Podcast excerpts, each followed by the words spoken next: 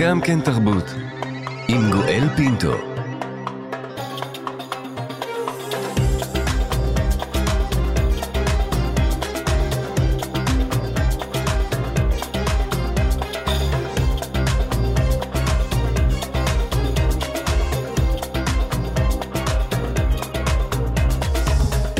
שלום לכולכם, אנחנו כאן, גם כן תרבות, מגזין התרבות של ישראל, איתכם בשבוע השביעי למלחמת 7 באוקטובר, מנסים להשיג נחמה, להתאחד, להרגיש יחד בימים הקשים שעוטפים את כולנו. יותר מ-1,400 ישראלים, אזרחים וחיילים נרצחו, כ-240 נחטפו לעזה ואלפים נפצעו.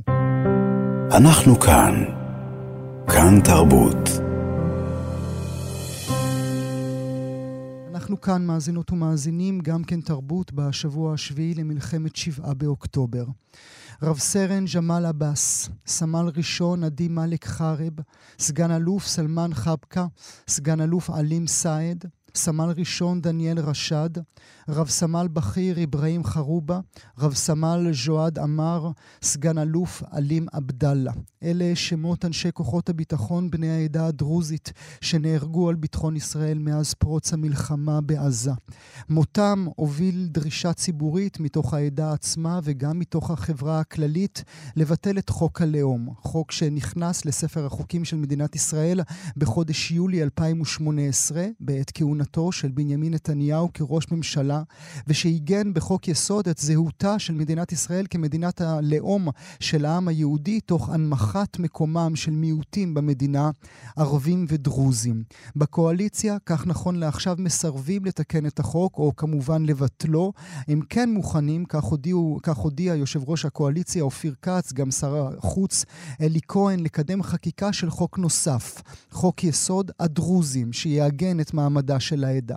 מפלגתו של בני גנץ, המחנה הממלכתי, לא מסתפקת בזה ודורשת כי בחוק הלאום יתווסף סעיף שיעגן את עיקרון השוויון ובו ייכתב כי מדינת ישראל תקיים שוויון זכויות מלא בלא הבדל דת, גזע, מין או לאום ברוח מגילת העצמאות. נדבר בכך. תחילה נעבור אל הכתבת הפרלמנטרית של כאן חדשות, דיקלה רון שפרן, שתעשה לנו סדר. דיקלה, שלום.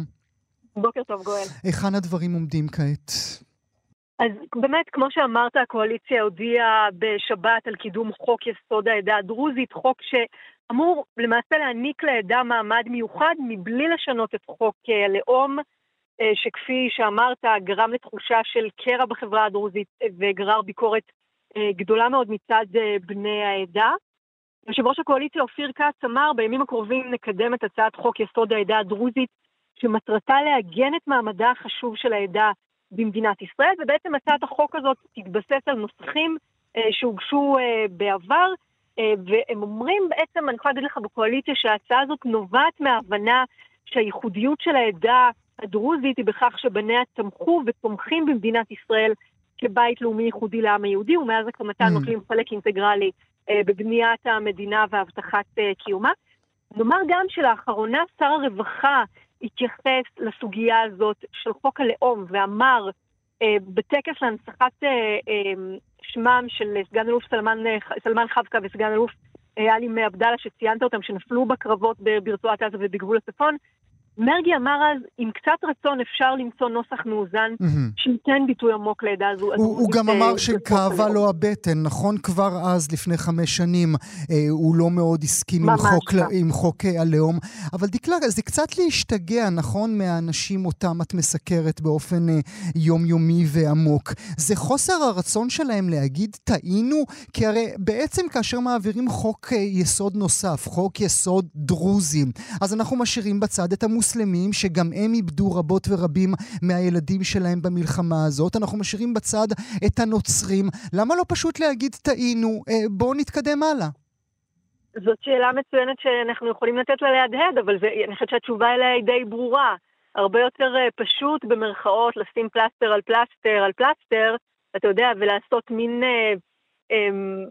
תמיכת טלאים כזאת שלא באמת מסתדרת, מאשר לבוא ולהגיד, אני טעיתי. אתה יכול גם כמובן להוסיף לקבוצות הללו שציינת, גם את הבדואים, שאני יכולה להגיד לך שמנהיגים מהחברה הבדואית כבר אמרו ביומיים האחרונים, בעצם מה איתנו? אנחנו נמצאים במקום דומה, גם הבנים שלנו מתנדבים לצבא, גם אנחנו סובלים... יש להם חטופים בעזה, כן? ויש חטופים בעזה, וגם אתה יודע, יש משהו, אני חייבת להגיד, יש חוסר נעימות בכך, זאת ברית דמים, הרבה פעמים אומרים זאת.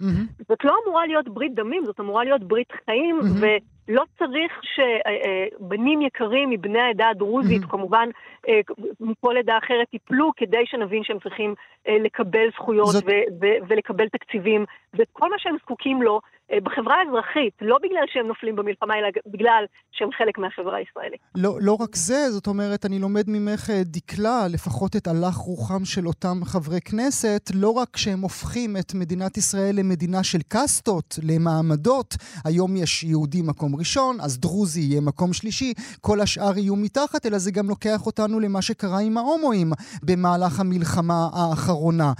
כל עוד הם היו חיים, כל עוד אנחנו חיים, הכל היה בסדר, אבל אם אנחנו מתים, אז מותר להכיר בבני הזוג שלנו כאלמני צה"ל. זה מאוד מתמרר מה שאתה אומר, אני חייבת להגיד. תשמע, במדינת ישראל הרבה פעמים דברים נעשים תוך כדי ובגלל שבעצם בתגובתיות ולא בצורה פרואקטיבית, מתוך מחשבה יזומה, מתוך רצון להגיד, טוב, בוא נעשה סדר ונעשה את הדברים כמו שצריך. אני חושבת שאנחנו רואים את זה בהרבה מאוד שדות בעשייה הפוליטית הישראלית. אנחנו לא צריכים להיות מופתעים כמובן שזה גם כך כאן, אבל זה כמובן מאוד מקומם. אני לא יודעת, אתה יודע, אנחנו שמענו מיושב ראש הקואליציה על הרצון לקדם את חוק יסוד העדה הדרוזית, בוא נראה מה יעלה, בוא נראה כמה תיקונים, אם זה אכן יקרה, כמה תיקונים יעשו בו, ואם לא באמת יהיה יותר נכון לתקן את חוק הלאום, מכיוון שאנחנו שומעים גם קולות בתוך הקואליציה שאומרים, אולי הגיע הזמן לעשות איזשהו שינוי, מכיוון שהחוק הזה פשוט לא מתכתב עם המציאות בהרבה מאוד מובנים. שזה הלחץ של מה שרמזתי קודם, אודות בני גנץ ומפלגתו, נכון? בהחלט, בהחלט, ממש כך. בא לי פשוט לשלוח להם מכתב ולהגיד להם, תהיו בני אדם. אני חושבת שהרבה מאוד אנשים יחתמו על המכתב הזה שתכתוב. יש לך את הכתובת? מה זה? זה ירושלים, נכון? גבעת רם, ממש כאן לידי. אני יכולה למסור את המכתב גם אם תרצה. דיקלה רון שפרן, אהבה ממני, תודה שהיית איתנו הבוקר. תודה רבה. אנחנו עכשיו נדבר מאזינות ומאזינים על התחושות בתוך העדה הדרוזית ועל העובדה האיומה, כמו שציינו עם דיקלה, שרק מוות של צעירים מביא להבנה אולי לשינוי. שניים איתנו, נברך לשלום את רמי תריף, עוצר העיצוב במוזיאון ישראל, יושב ראש מדור התרבות הדרוזית והצ'רקסית במועצה הישראלית לתרבות ואומנות, מרצה במרכז האקדמי ויצו חיפה. רמי, שלום. שלום, שלום, גואל. תודה רבה שאתה נמצא איתי, ולצדך המשורר והסופר פרחאת פרחאת, שלום גם לך. בוקר טוב. רמי, אתה לא משתגע? מאוד. תראה, החברה הדרוזית נמצאת במשבר כבר מ-2018. המשבר הזה עולה מדי פעם, ועכשיו הוא מכה בנו שוב ושוב. ההנהגה הדרוזית נמצאת במצב מאוד בעייתי, וגודל פה דור צעיר שאנחנו מאוד מאוד מפחדים שהשסע בינו לבין החברה הישראלית והמדינה ילך ויתעצם ויהיה בלתי ניתן לתיקון. הדבר הכי חשוב ובעיניי הכי נכון לעשות במקרה הזה זה ביטול חוק הלאום, כי אנחנו לא יכולים לייצר במדינה דמוקרטית קסטות, כמו שאמרת, אני מאוד מסכים עם זה. מצד שני, ההנהגה הדרוזית מסתכלת באופן פרגמטי על המצב הפוליטי ועל מה קורה. ובנוסף לכל הדבר הזה, תיקון חוק הלאום אינו מביא בהכרח את הפתרון הנכון, כי מה שהדרוזים מרגישים גם, ואני בטוח חלק משאר המיעוטים, ערביי ישראל, שהישראליות נלקחה מהם. בעצם ההגדרה שהישראליות או הלאום הישראלי שייך רק לנו, רק ליהודים. עכשיו, אתה יוצר שוויון זכויות, אבל אתה לוקח מאיתנו את הישראליות, ואני חושב שהניסיון הישראלי המוצלח ביותר ב-75 שנים האחרונות הוא הניסיון הדרוזי. אנחנו לא נולדנו לתוך הדבר הזה, אנחנו בעצם, החברה הדרוזית עשתה מאמצים כבירים ודרך מאוד ארוכה להיות חלק מהישראליות, בלי קשר ליהדות, בלי קשר להיותך דרוזי, בלי קשר לשום דבר. ופה זה מאוד בעייתי, לכן תיקון החוק עדיין, אני חושב, לא יספק את החברה הדרוזית, והמצב הכי טוב לחברה הליברלית, דמוקרטית זה ביטול החוק. אתה חושב, כמובן, אתה דובר אחד, אתה אינך מדבר בשם העדה, אם יש בכלל דוברים בשם העדה, אבל אני אשאל אותך האם יש כאן עניין דורי בעיניך. האם הוריך חושבים כמוך? האם הילדים חושבים כמוך? אני חושב שיש הסכמה גורפת, גם מבחינת, אם הדור של ההורים שלי עשה מאמצים הרבה יותר גדולים ממני להשתלב בחברה הישראלית, ואני היה לי פחות או יותר הרבה יותר קל, אבל על אף זאת היינו צריכים להתאמץ יותר. היום, מי כמוך יודע, גודל דור עם זהות לא רק בחברה הדרוזית, אלא גם בחברה הערבית, עם זהות יותר אוניברסלית, ואנחנו צריכים לדעת גם להשאיר אותו פה, וגם לחבר אותו למדינה. ובשביל הדבר הזה כשאתה מרגיש רמי שהם מרגישים פחות חלק מישראל? הם מרגישים חלק מישראל, הם מרגישים שהמדינה לא נאמנה להם, והמדינה צריכה להיות נאמנה לאזרחיה ולא בדיוק הפוך. זה צריך להיות לשני הכיוונים. וכשהם נותנים הכל, והדרוזים נותנים את כל החובות ומקבלים הרבה פחות ממה שמגיע להם, גם בתרבות, יכול לדבר, אני מכיר את זה ממקור ראשון. ואז עולים שאלות, אני הייתי בכל מיני פורומים בשנים האחרונות, וצעירים מעלים שאלות, שאני לא חי טוב איתם, שמה, תן לי כותרת לשאלה? אני לא רוצה להגיד לך באופן גורף, אבל יש תהיות על למה לשרת אם אני בסוג ב' ואיך אנחנו נסתכל לאימא שקוברת את הבן שלה, ורק המחשבה לחשוב שהוא חלל סוג ב' היא מעלה בנו חלחלה. הדבר הזה לא יכול להימשך ככה, וזה מאוד מסוכן, ואני חושב שההנהגה הדרוזית על כל גווניה בשנה האחרונה הביעה בהמון המון פניות לממשלה, את המצב שאנחנו נמצאים בו, וכמה זה מסוכן. שזה אותו השסע עליו דיברת בתחילת הדבריך. אנחנו לא רוצים להיות שם. אנחנו ישראלים, אין לזה תחליף, גם אין לנו מדינה אחרת, ואין סיבה שאזרח במדינת ישראל יחיה פה בתחושה שהוא סוג ב', לא משנה אם הוא דרוזי או ערבי או נוצרי או טבע. כמובן. נשים נקודה ברשותך, אעבור אליך, המשורר והסופר פרחאת פרחאת. איך אתה חווה את השבועות האחרונים, ובוודאי אל מול הנושא שעולה כרגע על הפרק? טוב, שאלה מאוד קשה בהתחשב בנסיבות ובאירוע הטרגי שקרה כאן במדינה, שבעצם שינה את פניה. אני חושב שהמתקפה הברברית שהייתה ב7 לאוקטובר היא נקודת תפנית שמדינת ישראל אחריה לא תשוב תהיה מה שהייתה קודם לכן, והדבר בוודאי שמקשה עלינו כאזרחים לקבל את הדבר המזוויע הזה. יחד עם זאת, המלחמה העירה לנו פתאום, לא פתאום, בעצם הנושא הזה כל הזמן עומד על הפרק, אבל חידד את הנושא של חוק הלאום לנוכח מקרי המוות שלצערנו קורים והחללים שנופלים גם מקרב העדה הדרוזית, שהוא אגב ממש לא פרופורציונלי למספר שלנו באוכלוסייה. כן, כן. בוודאי לא פרופורציונלי, אבל זה מעורר בך איזה שהן תחושות מעורבות על כך שנזכרים בכם אל מול המוות, בגלל המוות? תראה, מאוד לא מוצא חן בעיניי כל השיח הזה דווקא עכשיו, כי זה מצד אחד לגיטימי לדבר עליו, אבל מצד שני זה כאילו לסחור בדם, ואני לא אוהב את זה. אבל אני יותר לא אוהב את חוק הלאום, ואני יותר לא אוהב את ההתעקשות של חלקים בציבוריות הישראלית, או יותר נכון, נבחרי הציבור, לדבוק בחוק הזה. ואני שואל, מה, היהודים במדינת ישראל לא הרגישו יהודים לפני הכרזת חוק הלאום? מה, לא היה ברור שהמדינה הזו היא מדינה יהודית? מגילת העצמאות אינה מספקת את הצרכים האלה? אני ממש לא מבין. ואני לא מבין את ההתעקשות שלהם לנוכח המצב הזה, דווקא עכשיו. שלא לשנות את החוק, ושלא אין להם את הרצון ואת הנכונות להביע אמפתיה והזדהות עם העדה הקטנה הזאת שממש תרמה כל כך הרבה למדינה, שרוצה בכל מיעודה להשתלב, וכמו אוהב נכזב שמישהו שדוחים אותו כל הזמן בצורה כזו או אחרת. ולכן אני מבחינת חוק הלאום, כל הניסיון כרגע לחוקק חוק נפרד לעדה הדרוזית לא מקובל עליי. אני דוחה אותו בתוקף, אני לא מסכים שזה יהיה.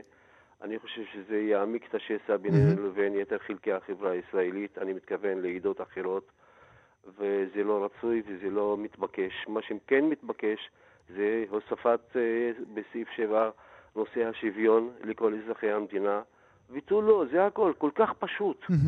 כל כך ברור מאליו. ממש ככה. השסע עליו דיבר רמי בתחילת דבריו, הוא נכון גם בעיניך, פרחאת? השסע אולי הבין-דורי בתוך הדרוזים עצמם? אתה מרגיש שהצעירים בחברה הדרוזית הולכים ומתנתקים מתוך הישראליות?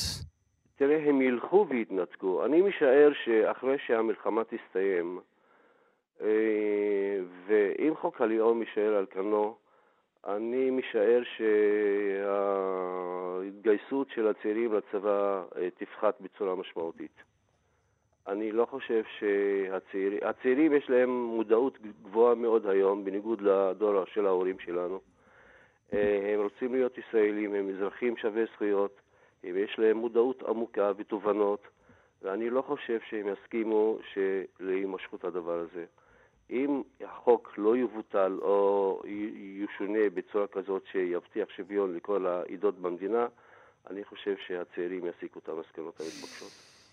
רמי, אולי יחזור אליך, רמי תריף, עוצר העיצוב במוזיאון ישראל. אותו קיפוח, אותו מעמד של דרגה ב' או דרגה ג' או דרגה ד' ולא המשיך באותיות, האם זה בא לידי ביטוי רק בחוק או גם ביומיום ובעיקר בתרבות? זה קיים בכל אספקט אזרחי אפשרי. אם תסתכל תכנון ובנייה בכפרים הדרוזים והערבים, אם תסתכל לתקציבי תרבות, אם תסתכל, זה לא רק גם, זה עניין גם פריפריאלי, זה עניין גיאוגרפי, כי כל ההתיישבות הדרוזית היא בעצם בפריפריה. ואם תסתכל אפילו, אני לא בקיא בזה עד הסוף, אבל העדה הדרוזית בעצם מתוקצבת באופן ייחודי, זאת אומרת, בכל מיני תוכניות חומש כאלה, זה לא שהיא חלק, בכל שידוע לי, היא לא איזשהו חלק אינטגרלי מתוך תקציבי המדינה באופן הזה, אלא תמיד יש איזה מרכיב כזה פיצוי, איזה בוא נתשפר אתכם פה, נתשפר אתכם שם, וזה כבר עשרות שנים ככה, לא פלא שאנחנו מגיעים, בדווקא בשנה הזאת, אם אתה זוכר אירועי רמת הגולן, שנראים לנו כבר היסטוריה לחוקה. הטורבינות, נכון? בדיוק.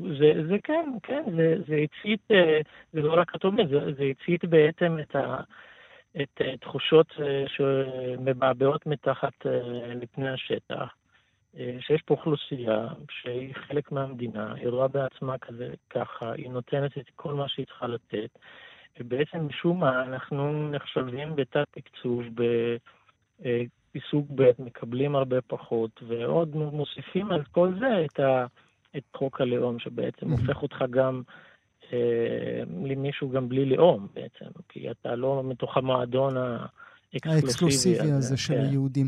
אולי אסיים איתך ברשותך, פרחאת, כאמור משורר וסופר, פרחאת פרחאת. יש דור עתיד ליוצרים, לאומנים, לסופרים מתוך הדרוזים בישראל? מן הסתם כן, בוודאי. אם כי הנושא התרבותי לא מקבל ביטוי מתבקש, או מה שבעצם צריך להיות הן תקציבית והן ארגונית ביישובים שלנו, אבל פה ושם יש, אצלנו למשל בדלית אל כרמל, הנושא של התרבות מקבל תנופה מדי שנה על ידי הכתבת חודש מאי, הוא חודש התרבות בדליה, ממש על פני 30 יום יש אירועים תרבותיים מדי יום, והמונים באים להיות נוכחים ולקחת חלק באירוע החשוב הזה. אז מהבחינה הזאת כן, אבל יש שוני בין היישובים השונים. אני מקווה שהנושא הזה יקבל ביטוי יותר גבוה ויותר בולט, גם תקציבית וגם ארגונית. גם על זה צריך לשים לב. אם תואיל, ברשותך, נסיים את השיחה עם שיר, ילדה ניזונה מדמעותיה, אם תואיל לקרוא עבורנו.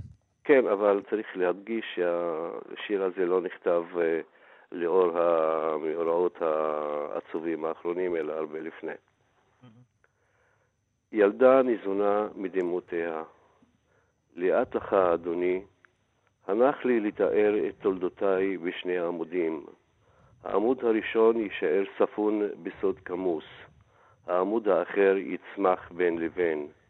אני משוחרר מאגדות הקדמונים, ממלחמות שהתגלעו תחת גלים שנכחידו, מכיבושים, משבויות מלחמה, מדיבורים שירשנו ומאסתי בהם כהרף עין.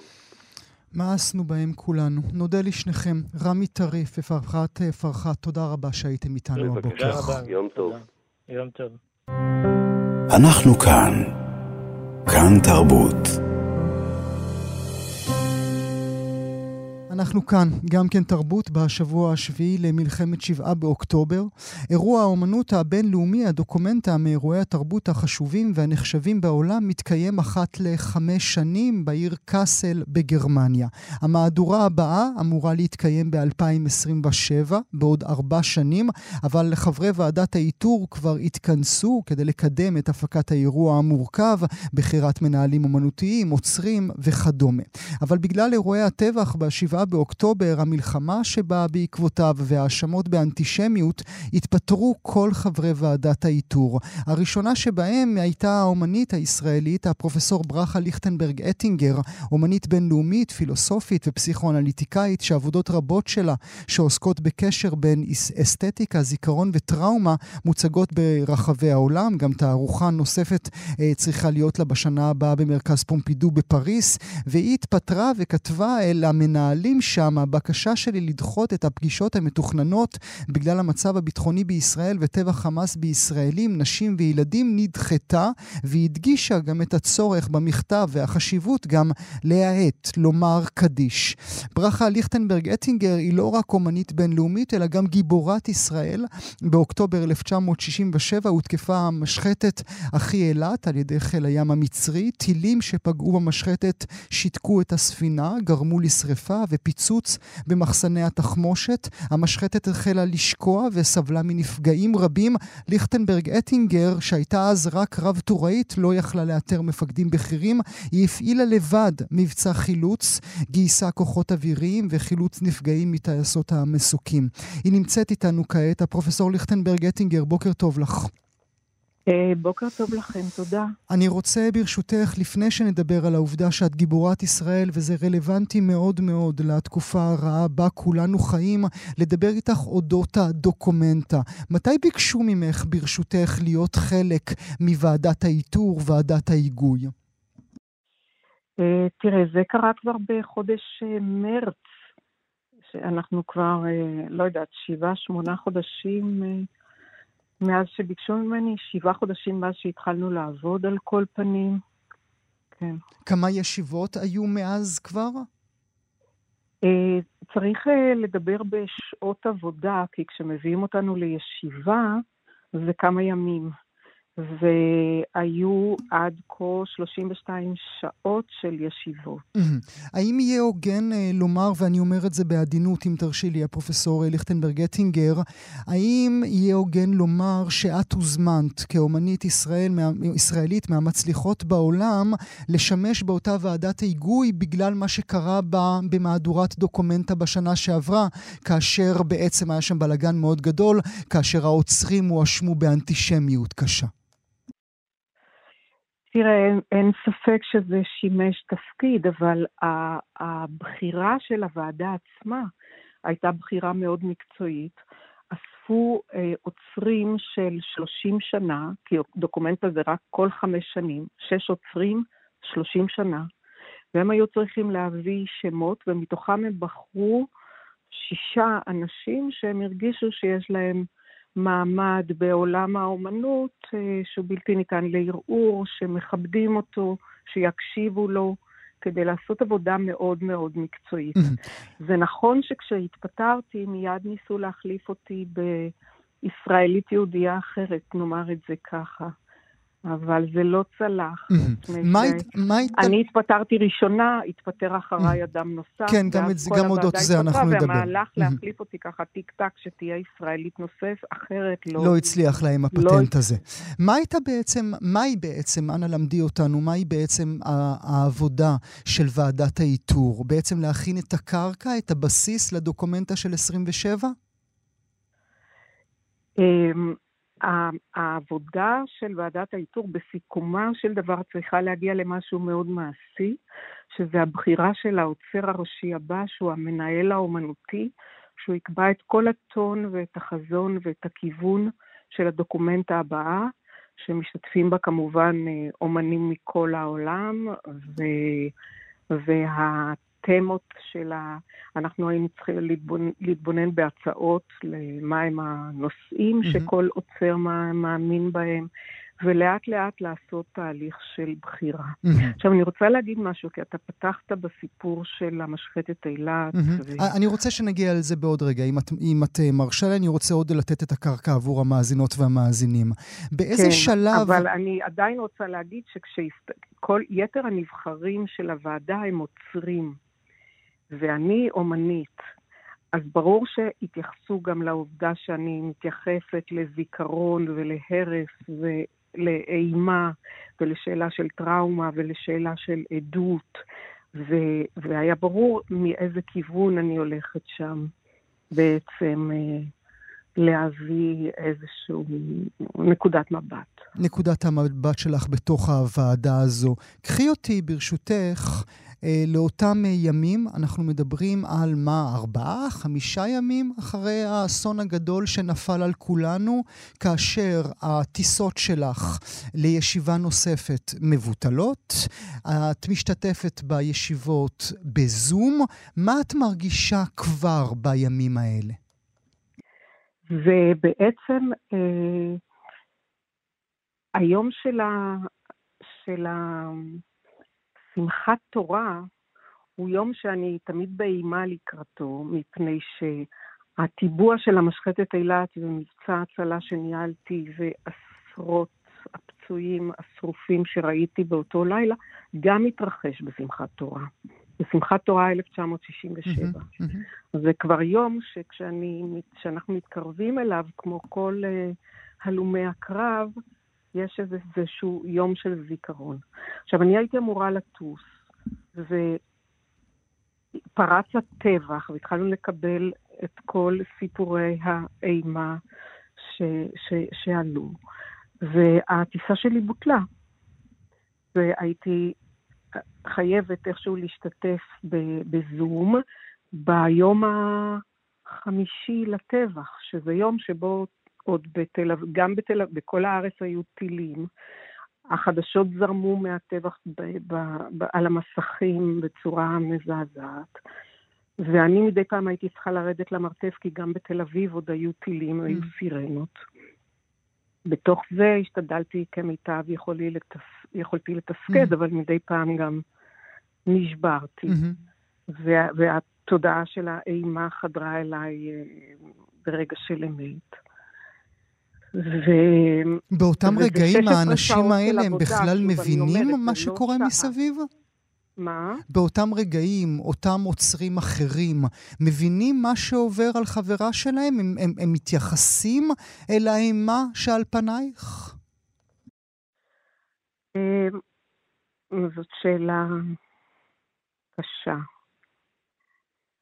אני רק יכולה לדבר על החוויה שלי, שהייתה חוויה של בבת אחת להתנתק מחבורה ולהיות וקהילה, שזה עוצרים שכבר עבדתי איתם 7 חודשים, ולשקוע לתוך בדידות ולתוך הקהילה והערס והאימה והקהילה שלנו, כן? אנחנו לא התעסקנו במה שקורה פה. אבל אחר כך אני ביקשתי לדחות את הפגישות הבאות, גם כי לא היה ברור אם יהיו טיסות, וגם כי הנפש שלי ביקשה להיות פה, ולגעת ב... תראה, גם הציור במקרה שלי, כל ציור זה קינה. אני עובדת להפוך כל יום את האימה ליופי, ואת החרדה לחמלה, ואת הכאב, ולהתעסק בפצע בלי לפצוע, ובכעסים בלי לכעוס. זה לא נושא שהוא זר לי, הכאב. אני מתעסקת בטראומה של נשים וילדים בתקופת השואה. אני מתעסקת בטראומה הפרטית שלי, ואיך להפוך את כל זה למשהו שהוא לא רק פרטי, אלא הוא שייך לאחרים והוא היסטורי. אז אני ביקשתי מהוועדה להשהות, לחשוב שוב מחדש מה הנושאים שהולכים להיות חשובים, מה הנושא שכרגע הכי חשוב לעולם האומנות, ואיך, מה הקשר בין להיות אנושי לבין עבודת האומנות. אז ביקשתי להעיט, וביקשתי לדחות, ושוב ושוב. זו סדרה של מכתבים, לא התפטרתי ברגע אחד. והאדמיניסטרציה לא ממש נענתה. הם אמרו שאי אפשר לשנות את הכללים, המועדים וכן הלאה. פשוט להשתגע. מה את אומרת לעצמך? הרי את מכירה את החבר'ה האלה. מה את אומרת לעצמך באותם רגעים? תראה, קודם כל, המנהל האדמיניסטרטיבי הוא אחראי על ההחלטות. לא הייתי רוצה לשים את זה על חבריי לוועדה. כי יש כאן גם את הפן של החלטות. אבל אני אגיד שאני לא מבינה את זה. אני אגיד שהאומנות צריכה לחרוג מהפוליטיקה ולהיכנס אל האנושי. וגם בני אדם. הרי אנחנו מסתכלים כרגע על התגובות בכל העולם. ועל חוסר האפשרות להגיב באמפתיה, כשיש איזו פוליטיקה שיושבת על הראש, שמחליטה מי צודק ומי לא צודק. ויש כאן משהו, דווקא האומנות היא מקום של השהיה, ומקום של חלומות, ומקום של הבטחות, ומקום שאתה יוצר בחדש אמנה בינך ובין הנפש, ובינך ובין החברה, ובינך ובין ההיסטוריה. אז ברור לי לאיזה כיוונים רציתי שהדוקומנטה הבאה תלך, והשאלה מה זה אומנות, ולא מה זה, ולא דקורציה, האומנות זה לא דקורציה של פוליטיקה, האומנות נובעת ממקום אחר, זה היה מקום אליו אני כל הזמן חתרתי. ויש בזה פשרות, ואחד רוצה ככה. כמובן, גם אולי הזמן היה מקבל לזה. אבל זה נהיה ממש עניין של חירום.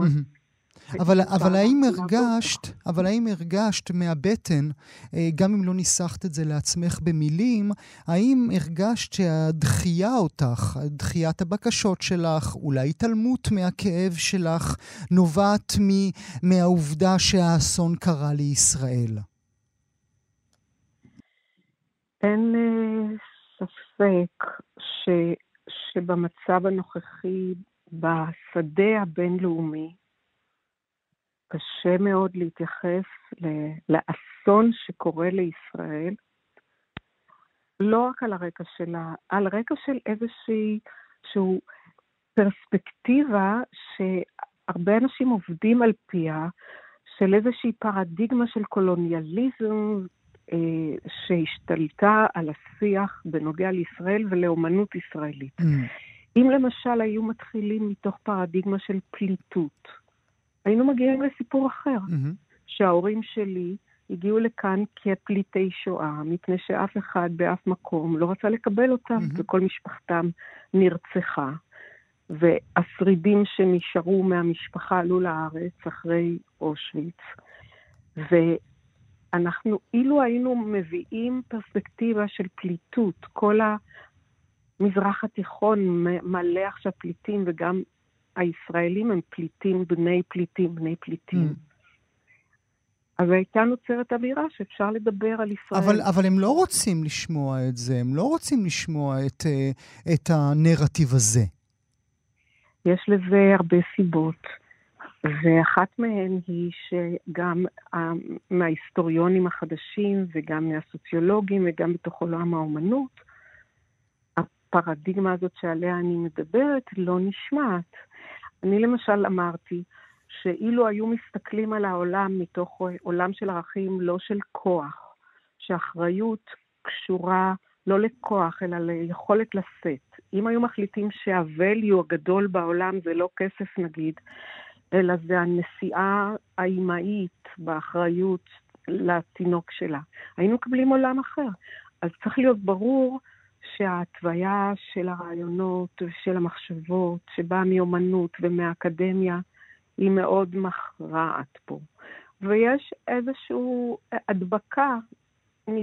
הדבקה של רעיונות בלתי מתקבלים על הדעת, שגורמים אפילו בשדה העולמי לחרם אינטלקטואלי או אומנותי על ישראל. עכשיו תחשוב על זה בכל דרך אחרת, תחשוב נאמר שהיו אנשים קומוניסטים, אז הם לא החרימו מדינות, הם החרימו את אלה שמתנגדים לקומוניזם, ותמכו באלה שבעד. אם אנחנו אומרים באיראן מתחולל, זה מדינה בלתי אפשרית, אנחנו לא אומרים האיראנים לא בסדר. דווקא את האומנות והתרבות האיראנית, אנחנו מחבקים כולנו, או המערב מחבק כולם. את מרגישה שאת... רגע, אנחנו אומרים שהממשלה האיראנית... רעה מאוד, האומנות והאומנים טובים. אבל האומנים והאנשים... אז היה קרקע, היו פה 9 חודשים של הפגנות, ניתן היה להתחבר לכוחות הישראלים שרוצים שינוי, וזה לא קרה. מדוע זה לא קרה? כי המוטיב של חרם אינטלקטואלי ואומנותי הוא מאוד מאוד מאוד מושרש. אז מה שאני שואל אותך עכשיו זה האם את עצמך התעוררת? האם פתאום הבנת שלא משנה איך יהיו דעותייך הפוליטיים ולא משנה המסע האומנותי הכל כך מרשים שעשית לאורך עשרות שנים, בסוף את תהיה יהודייה עבורם, שאולי גם מותר לטבוח בהם? רגע, יהודייה ישראלית. יהודייה ישראלית. שמותר גם להחליף אותה ביהודייה ישראלית אחרת במידה שאני מתפטרת. זה לא שכל מה שאמרנו עומד לזכותי. תראה, אני עבדתי עם רופאים לזכויות אדם, אני יצאתי לשטחים, הכאב של הפלסטינאים מדבר אליי מאוד, ואנחנו, כל מי שתורם, כל מי שמייצא שנאה אל המזרח התיכון ואל ישראל, הוא מבחינתי אויב של תהליך של ריפוי שאנחנו כל כך זקוקים לו. אז אני לא מופתעת מהליכי הנפש בעולם. אני חייתי 22 שנה בפריז, 4 שנים בלונדון. כל התערוכות שלי כמעט מתרחשות בעולם הרחב, כי בישראל עוד לא כל כך התמזגתי בעולם האומנות, למרות שאני פה כבר 20 שנה. אני שייכת יותר לשדה הבינלאומי, ואני מכירה אותו, ואני מכירה את הבעיות האלה שלו כלפי מדינת ישראל. אבל אני הופתעתי ברמה של כאילו מעטפת החמלה נעלמת. שזה מגיע אלינו, היא נעלמת. היא נעלמת כתוצאה מאיזו שטיפת מוח, מפני שאנחנו חיים גם בדור של טיק-טוק, בדור מאוד מהיר, שלא משקיע, לא בהיסטוריה, אלא בהלך רוח. והלך רוח של ההמונים זה לא דבר חדש. זה רק מתבטא מאוד בברוטליות, בתגופה של טיק-טוקים. מעניין שאת אומרת טיק-טוק, כי בדיוק בשיחה הבאה שלנו אנחנו נעסוק ברשת החברתית הזאת. אני רוצה רגע ברשותך להעיר זרקור, דיברת קודם אודות היותך הלומת קרב. אני רוצה לחזור אל הרגעים האלה, אל אותה שמחת תורה אז באוקטובר 1967. את ידעת שאת כזו גיבורה? תראה, אני לא ידעתי שום דבר, הייתי חיילת בת 19, טלפנתי לבור, התרעתי שאני קולטת שספינה שלנו חטפה טילים ובוערת וצריך להוציא מבצע הצלה לדרך. אז שאלו אותי אם מחלקים פטריות הזיה בסיני, ילדה, ותלכי לנוח, ואיפה המפקד שלך? המפקד שלי נהדר, הוא יצא בבוקר ונעלם, סגר את הקשר. אז לא הקשיבו לי, ואני הבנתי שאני באיזה רגע שהוא לא ביני לבין הצבא, הוא ביני לבין אלוהים, אם יש אלוהים. ואז אני התחלתי את מבצע הצלה, זאת אומרת, הוצאתי הליקופטרים ומטוסים בלי רשות של אף אחד. ומכיוון שאני הייתי לפני כן בטייסת הליקופטרים שנה שלמה, והטייסים רגילים לשמוע את ברכה נותנת הוראה, אז הם קיבלו את ההוראה, הם לא ידעו שלי אין מפקד שנותן הוראה. אז לא קיבלו את ההתראה שלי, הבנתי שאני לבד. והוצאתי את מבצע הצלה, והקמתי גם יחד עם עוד אנשים שביקשתי מהם עזרה, בית חולים שדה, באלריש. והרבה מאוד פצועים הגיעו. הם הגיעו מההליקופטרים לחוף, מהחוף לאלריש, מאלריש... מה אני אגיד לך? אני חושבת ש... אבל את יודעת... כבר מזמן היה צריך להבין שילדות בנות 19 בצבא הם... יודעות על מה הן מדברות, כי הרי זה בדיוק כל אחת ואחד מהמאזינות והמאזינים שלנו עכשיו, כשאת מספרת את הסיפור הזה, בין כמה הסיפור הזה? כמה זה 23 פחות? הסיפור הוא בין 50 שנה, ואני ניסיתי להוציא אותו 50 שנה, אבל היה צריך כל הזמן להסביר שיכול להיות שמה שאני אומרת... זה אמת. כי גם היום אנחנו רואים איך מתייחסים לתצפיתניות ומה שהם אמרו ועל זה שהם התריעו. זה אותם משפטים, ילדה, תירגעי, אל תבלבלי לנו את המוח. אחרי 8 שעות של פעילות, המפקד שלי הגיע לבסיס, הוא הגיע שלא יראו אותו שהוא לא היה, אז הוא הגיע במונית, כמו גצבי הגדול, ועשה לי כזה, בואי ילדונת, בואי מידלה, שלא תעיזי לדבר, אם תדברי שלא הייתי פה, את הולכת לכלא, גם אני אמנם אקבל איזה עונש, אבל... והבנתי שהוא לא באירוע, שהוא לא מבין מה קרה, ורצתי להליקופטר להגיד לחברים שלי, שאנחנו פשוט ממשיכים מתעלמים מהבן אדם, שהוא מנותק. אבל אז התמוטט הליקופטר בוער, כי הוא היה בתדלוק חי, עם אנשי שייטת 13 בפנים, והתמוטט לעברי, ונפצעתי, אני המשכתי לתפקד, כמה ימים, ואז נכנסתי להלם קרב, ואז כמובן החביאו אותי בבסיס לכמה חודשים, כדי שאני לא אדבר. ולפני בערך 10 שנים, הטראומה שוב פרצה, בשמחת תורה, וביקשתי מהצבא להוציא את המסמכים, וזה היה תהליך מאוד ארוך, הייתי צריכה להוכיח כל דבר שאני אומרת. עד שההיסטוריון של חיל האוויר, מוטי חבקוק, לקח את העניין לידיים, ועשה תחקיר שנה שלמה, וחזר אליי ואמר, הסיפור שאת אומרת נכון, ואז התחיל תהליך, לא שנתנו לי חס וחלילה איזה אות מופת או גבורה, רק ציון לשבח. אבל נתנו 152 איש, אז קיבלתי צל"ש. את הורגת אותי, ברכה, את הורגת אותי. תראה, אני לא צריכה להרוג אותך, בוא אני אגיד לך, כשרחל אימנו התקשתה בלידתה, אם אתה זוכר, והמיילדת אמרה לה, אל תיראי, גם זה לך בן, והתנ"ך אומר, והיא בצאת נפשה כי מתה, ותקרא שמו בן עוני. ואבא שלו מיד קרא לו בנימין בסוף הסיפור. מה שהיא ניסתה להגיד, בן עוני, בעת ההיא זה היה, עון היה עוול, צרות, צער, איסורים, כאב, זאת המילה עוני. וכמנהג אותם ימים, היה לה זכות להעניק לילוד את השם, שמסמל את החוויה שלה. זה היה התמצית, היא אמרה, כואב לי, בן צערי. אז בא אבא שלו ואמר, יאללה, בן ימין, זאת אומרת, בן הכוח שלי, שלום על ישראל, היא מתה, ואנחנו לא מכירים את המורשת שלה, ונמחקה העדות, נמחק השם הסימבולי של החוויה.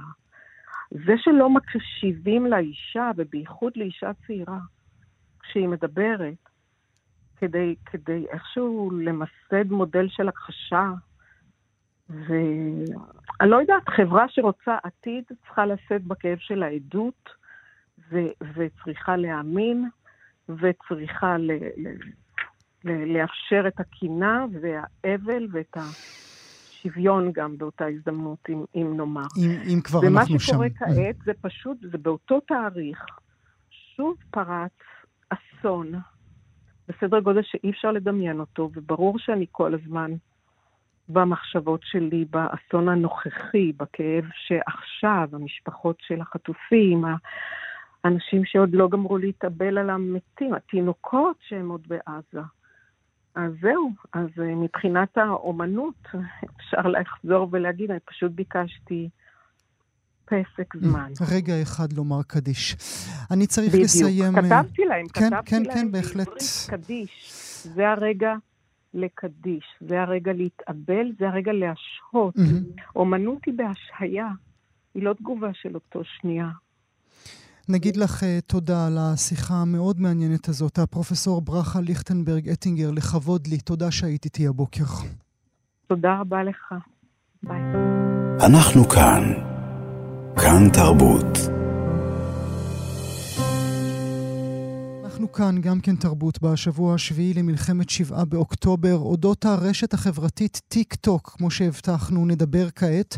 רבות ורבים בעולם מצביעים עליה כעל אחת מהסיבות המרכזיות לגל הסנטימנט הרע נגד ישראל במלחמה הנוכחית, כאשר כל זב חותם, בעיקר צעירות וצעירים, מעלים סרטונים ומצביעים על ישראל כזאב הרע, הכובש הלבן, שעושה תיאור אתני רצח עם בפלסטינים.